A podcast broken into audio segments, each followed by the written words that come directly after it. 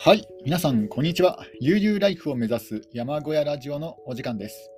えー、本日は6月20日、月曜日に収録しております。えー、今日の天気は晴れでした。えー、気温もですね、結構上が上がりましたね。うん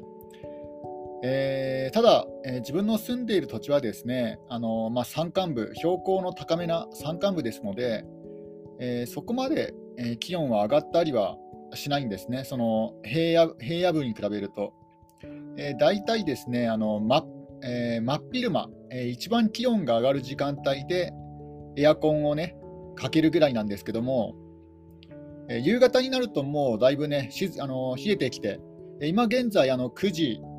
9時過ぎに収録しているんですけども、えー、9時過ぎですとね、あの窓を全部閉め切って、え、長袖のシャツで若干寒いかなぐらいですね、寒いというか、ちょっと冷えるかなぐらいですね、まだね、あのフリースとかを着るぐらい、着るほどではないかなっていうね、そんな感じなんですが、ちょっとね、腕まくりとかしてると、やや寒いかなっていう感じです。なので、あの夜とか朝方にかけてはあの全然問題ないんですよ、山暮らしの場合は。やっぱり日中だけちょっとね、暑くなるかなと、あとはやっぱり気温差ですよね。あのずっと暑いとかずっと涼しいとかですねそっちの方が、えー、適用しやすいんですよ、えー、朝晩冷えて昼は暑いとかそういうのがですねやけにあの体調管理とかねなかなかこう管理しづらいんですね。だからもう服装でなんとか調節するぐらいしかないんですけども、えー、まあ、そんな感じの日々を送っております。でまずあの報告なんですが、え車のですねあの車のフロントウィンドウが、えー、壊れてしまいました。まあ、壊れた原因はなんとなくわかるんですよ。あのドライブ中とかですね、あの暇な時にあの窓を開けるところ、あのボタンを押すと窓を開くところあるじゃないですか、あのパワーウィンドウのボタン。あれをですね、暇な時にカチカチカチカチやってたんですよ。あのなんだ道路が混んでる時とか、また暇な時になんか右手でね、カチカチカチカチ動かし、なんかマウスのクリックのような感じで、あのパワーウィンドウの部分をカチカチカチカチやってたんですよ。で、今日の朝ですね、車に乗って気づいたんですけども、窓開けようと思ったらですね、窓が開かないんですね。どうやらそのカチカチカチカチやってて、パワーウィンドウを壊してしまったようですね。本当にバカなことをや、バカなことをしてしまいました。本当にね、やらやらなくてもいいようなことをやって、えー、車のパワーウィンドウを壊してしまいました。なので、えー、今日ですね、あのドライブスルーで、えー、牛丼でも買おうかなと思ったんですけども、そんな感じであの運転席の窓が開かないので、ドライブスルーもできずに、で今後どうしようかなと、えー、修理にどのくらい金額がかかるのか分かんないんですけども、まあ、ただですね、あの今後節約しようかなと思っていて、えー、外食を避けるために、まあ、ドライブスルーを封じる、自ら封じるために、まあ、しばらく直さなくてもいいかなとかね、そういうふうにも思ってるんですよね。えー、でも運転席のドアが開かないあ、窓が開かないっていうのは非常にね、厄介ですよね。一番、一番開いてほしい部分ですので、なので、えー、今後ですね、まあ、とりあえず修理代を検索して、で、それが1万円以上するようであったらしばらくは、あの修理はせずに乗ろうかなと思います。数千円の修理で済むんだったら、まあ、直そうかなと思うんですけども、まあ、本当にですね、やらなく出さなくてもいいような出費を、えー、ね、することになりました。すごいね、バカだなと思いましたね。えちょっとここでドリンクを飲みます。で今日はですね、何の話題をしようかと思います。し何の話題に、まあ、何の話題に、えー、しようかと思ったんですが、えー、ちょうどですね、あのツイッターのトレンドで、えー、年収200万円が、えー、トレンドに上がってましたのでで、年収200万円で検索してみると、結構否定的な意見が多かったんですよ。えー、年収200万円じゃ豊かに暮らせないっていう意見がほとんどでしたね。それがもう社会の声なんですね。社会の声は年収200万円じゃ生きていけないというね、そういう発信が多かったですね。非常に多かったです。もう9対1というか、もう95%ぐらいが年収200万円じゃ豊かに暮らせないという意見で、で残りの0.5%は、いや、自分は200万円も稼いでませんとか、まあ、200万円でもなんとかね、あのー、賢く暮らしてますよっていう意見でしたね、0.5%。だから、ほとんどの方が、まあ、1000人いたら950人は年収200万円じゃ暮らしていけないという意見でした。で、それに対して、えー、実際ですね、節約生活、山暮らしを送っている、山小屋暮らしを送っている身として、えー、自分個人のね、えー、意見はどうかというのをですね、これから、え話していきたいかなと思います。え年収200万円、えこれはですね、えー、どうかと、えー、ズバリ言いますと、まあ、これはですね、もう家庭の環境によるかなと思います。例えば、あの男性で、えー、独身でで、特にですねあの病院通いとかしなくて済むとか、で、なんかお金のかからない趣味があるとか、えー、そういうのであって、で今後もですね結婚する予定とかがなかったら、まあ、これはですね年収200万円で十分やっていけると思います。まあ、条件は、えー、一生独身で、えー、男性、まあ、女性でもいけるのかもしれないですけども、うんまあ、男性の方がね、生きやすいんじゃないかなと思います。やっぱりあの、ね、あの日本はあまりこうお金でね安全を買うっていうそういった認識はないですけどもやっぱり世界基準で言うと、まあ、安心のため安心のためにねお金をかけるっていうのは十分ねありますのでだから比較的女性の方がお金がかかるんですよ生活すると。なのでなるべくお金がかからなければ、えー、ね、あの健康な男性で、えー、独身を一生貫くという覚悟があればまあ、年収200万円でね、十分やっていけるんじゃないかなと思います。ただ、えー、ここで問題になってくるのは、えー、介護ですね。親の介護の問題がここに加わってくると、問題は全くね、あのー、話が変わってくるんですよ。え以前ですね、あの親の介護をしている方、親のその人がしているのか分かんないですけども、その人の知り合いかどうか分かんないんですが、えその話をね、あのしたことがありまして、で、あの老人ホームってどのくらいかかると思います？あの親を老人ホームに入れるのに、えー、20万円かかるって聞いたんですよ。1ヶ月。1ヶ月20万円ですよ、老人ホームに入れるので。で、もし老人ホームに入れることができなかったら自分で面倒を見なくちゃいけないんですよ。まあ、ここでですね、あの介護のストレスとか、まあ、場合によっては介護殺人とかね、あ来るわけじゃないですか。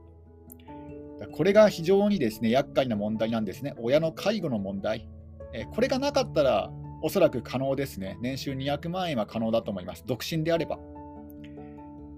えー、だから親の介護と子どもの養育費、えー、この2つの問題からね、あの問題がなかったら多分年収200万円できると思うんですけども、親の介護と子どもの養育費がですねもあのあると、多分難しいと思いますね、やっぱり年収200万円は正直な話。うん、1ヶ月20万円ですからね、えー、1年間で240万円ですよ、親の介護のたあの親を老人ホームに入れるので。つまり240万円プラス自分が生活する、ね、200万円を稼がなくちゃいけませんので、親を老人ホームに入れるのに年収450万円必要になるんですよ。そう考えて、しかもそれは確かですね、あれですよ、あの、えー、1人部屋じゃないんですよ。老人ホーム、あの、なんだ、えー、大勢のタコ部屋っていうか、なんなんていうんだ、あの、大勢の共通の部屋に入れるので20万円。確か1人部屋だともっとね、金額が張るんですよね。だからそんなことを考えたら、やっぱり介護問題っていうのはどうしようもないなと思いました。うん、もう今後、日本どうするんだろうなと思いますね。えー、ねだから、えー、まあ、皆さんの、えー、親御さんなんかも、ぜひあの認知症になりにくいようなな、なりづらいような生活習慣をですね送ってほしいなと、えー、本気で思いますね。まず歩くことですよね。まずは健康づくり、歩くこと。えー、一番一番悪いのが、えー、新しいことをしない、運動不足、えー、そういうのがですね、で、モチベーションがない、えそういうのがですね、認知症になりやすいと、で人と人との関わりがないと、えそういうのが認知症になりやすいとね、言われてますので、なので、えそれを避けるためには、まあ、例えばですね、あの人付き合いが苦手だったら、まあ、YouTube やるのもいいんですよ。え、YouTube で1人でですね発信して、え、で、えー、そのね、え視聴者さんとなんか、えやり取りするのでも十分認知症予防になると思うんですよね。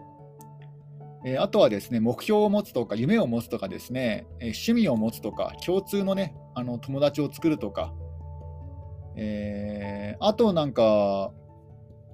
えー、科学的な根拠は分かんないですけども、なんか若い時にバリバリ働いていて、で、引退して、ね、急にモチベーションがなくなったら認知症になりやすいっていう話も聞きますよね。なので、えー、夢はですね、2つも持った方がいいかなと。まあ、これね、結構ね、多くの偉人の方がね、言われてたりとかするんですけども、えー、夢は2つ、あるいは3つ持ってもいいと。うん、そうしないとあのバーンアウト症候群になりますからね、燃え尽き症候群、バーンアウトシンドロームか、えー、燃え尽き症候群になってしまいますので、うん、そういう時に認知症になりやすいとね、言われてますので、えー、やっぱり、えー、この親の認知症問題と、あとは子どもの養育、この2つの問題がある限り、年収200万円ね、年収200万円というのは結構ね、社会の声通りなんじゃないかなと思います。残念、残酷な真実なんですが。えー、まあ、ただ、もうね、一生結婚しない、一生結婚しないし、親とも縁が切れてるとかですね、そういう人であれば、まあ、年収200万円でやっていけるんじゃないかなと思います。十分ね、やっていけるんじゃないかなと思います。ただ、えー、世の中ですね、何が起こるかわからないので、まあ、いつ交通事故に遭うとかですね、うん、いつ病気になるとか、えー、そういうこともですね、あのー、ね、分かりませんので、だから、まあ、お金はあったに越したことはないですからね、うん、あるに越したことはないですからね、一つの自分の中のこうカードですよね、強いカード、えー、例えばお金があるっていうだけで、ね、キングとかエースとかね、ジョーカーとかね、そういうカードが手に入ってるわけなんですよ。お金がないってことは、弱いカードで戦わなくちゃいけないんですよね。3とか4とかね、5とか、せいぜい5とかですね、そういうカードで世の中世の中とね、渡り合っていかなくちゃいけませんので、なるべく強いカードがあった方が、まあ、ね、生きやすいじゃないですか。まあ、これはお金あの金お金と同じですよね。お金とカードは同じようなもんで。うん、だから、ね、キングとかクイーンとかね、ジャックとかがあった方が、えー、トラトランプでもですね有利になるように、うんえー、お金がないということはそれだけ数字が低いカードで戦わなくちゃいけないということになりますのでだからそれ以外の武器を、えー、手に入れるしかないんじゃないかなと思います。何かしらの特技とか実績とかですよね。うん、ちょっとここでまたドリンクを飲みます。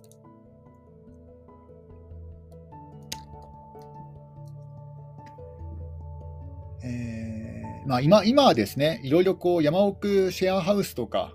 ね、あのタイニーハウスとかですね、いろんなこう生き方がありますので、だから一概にね、年収200万円ないと生きていけないっていうわけではないと思うんですが、うん、まあでもそれでも前例は少ないですよね。あのー、なんて言うんだろう、あのー、こういう暮らし、えーまあ、山暮らし、オフグリッド、えー、なんて言うんですかね、こういうえー、山暮らし、山小屋暮らし。なんかね、あのパッとね、あのー、これだっていうネーミングがないんですけども、まあこうまあ、要は節約生活の山暮らしですよね、えー、こういう生活の前例というのがなかなかですねなかったりするんですよね。あったとしても途中でね、あのやめられたりとか、途中で情報発信が止まってたりとかですね、だから最終的にずっとね、低コストで生活、あ、そう、低コストライフですね。低コストで生活できているのかっていう、その証明がですね、あまりにも少ないから、なんとも言えないんですが、うん。やっぱり体力の、体力が落ちてくると、できることもね、限られてきますので、例えばね、ずっと暖炉で、あ、そうなんですよ。あの、例えば、あのー、なんだっけな、あのー、長野県の山奥で暮らしていた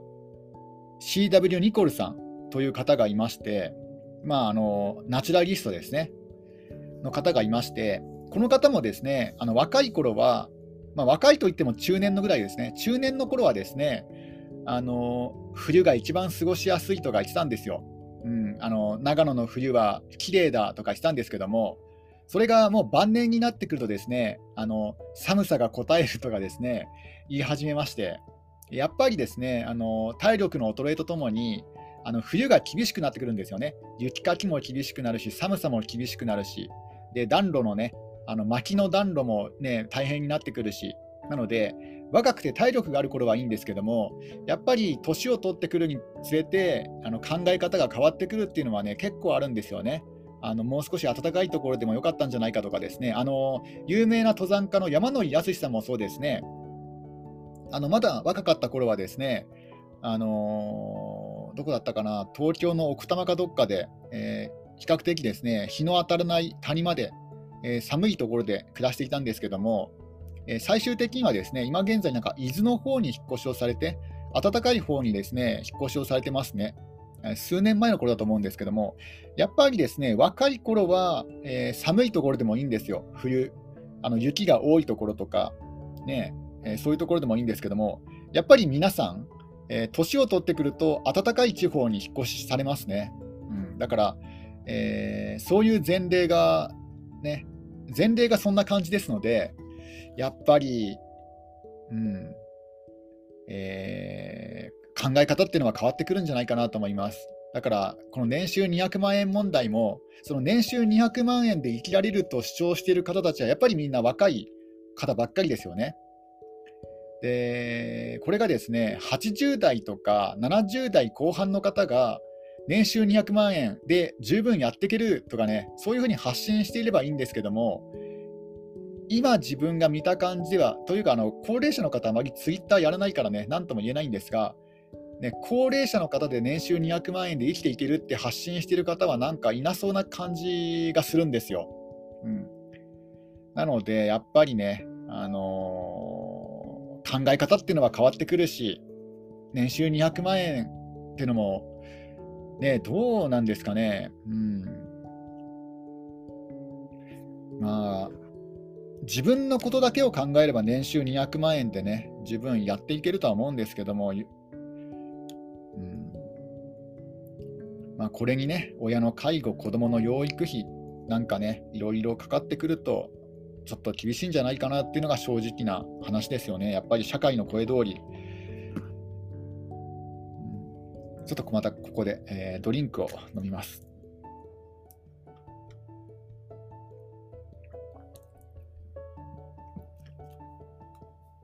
えー、まあ、あとはですね、若い頃に貯金をたんまり貯めて、で、海外移住とかですね、本当に安いところ、え、安いところに行けばね、いいと、一見ね、そういう感じもしますけども、ただ実際ですね、そうやって失敗されてる方もいるんですよね。例えば東南アジアに移住して、で東南アジアの若いね、あの娘さんをお嫁さんにして、でそこの現地で、えー、暮らし始めたはいいもののなんかそのお嫁さんの親戚の方たちもみんななんかね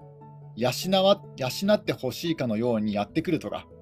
えー、そういう話を聞いたりとかですねあとはですね最悪あの殺人殺害されてお金だけ奪われるとかそういう事件も起きてるんですよ海外移住の移住者で。まあ、これはもう結構大昔の話なんですが、大昔というか、ま、昔の話なんですが、そういうことも実際起きてるんですよね。なので、え、海外移住、やっぱり日本って安全な国じゃないですか。なんだかんだ言って日本は安全な国だし、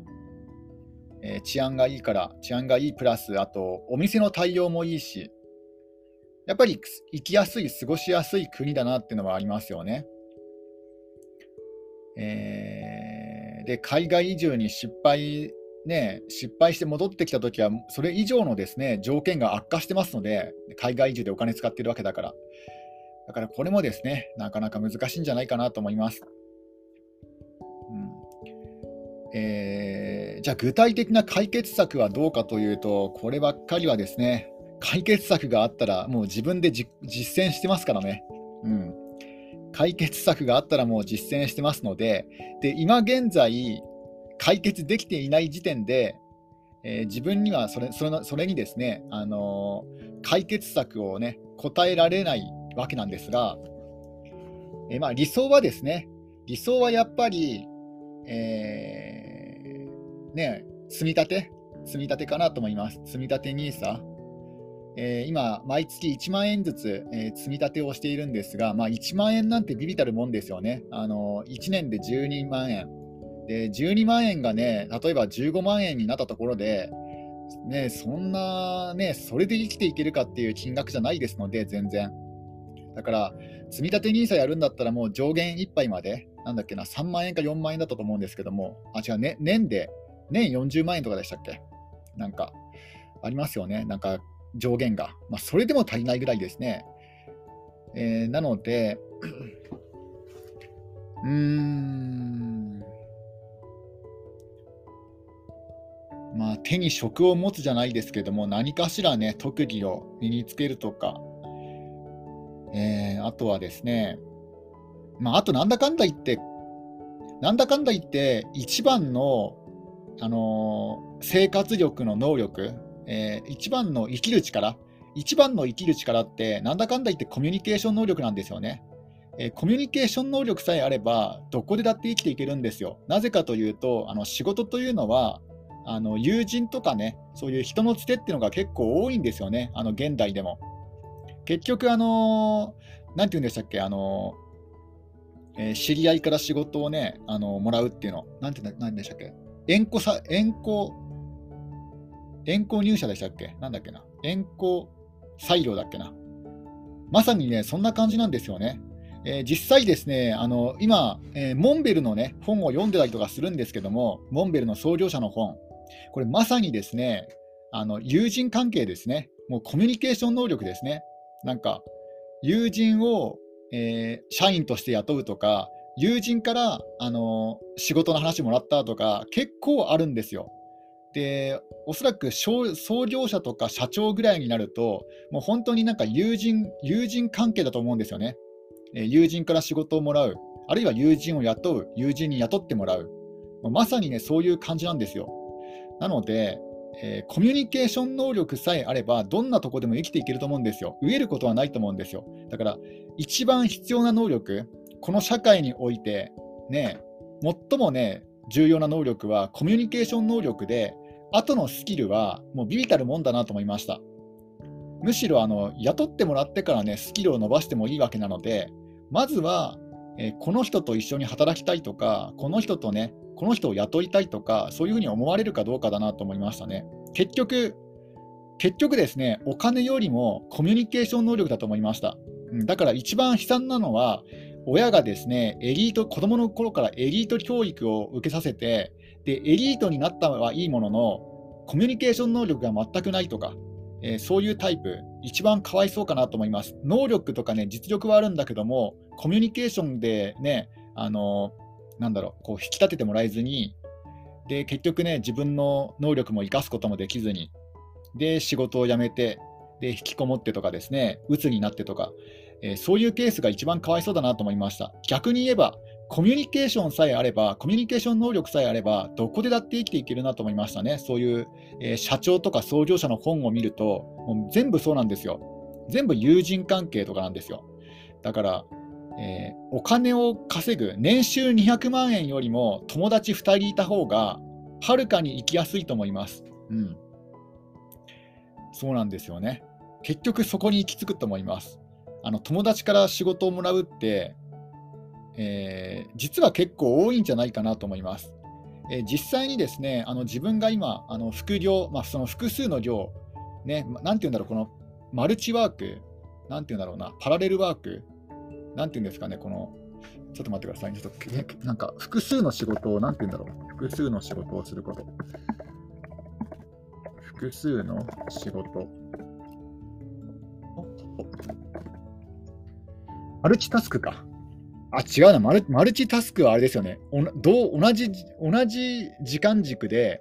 複数のことをやるところですよね。マルチタスクは。違うな。えー、複数のしょ、しょ、なんだろう。複数の稼ぎ？複数の稼ぎ？複数の稼ぎ？なんて言うんですかね？まあいいや。まあ、要はですね、いくつかこう仕事をね、あの仕事というか簡単な仕事をね、やってるんですけども、えー、そのうちのね、えっ、ー、と、一つは、えー、友人からね、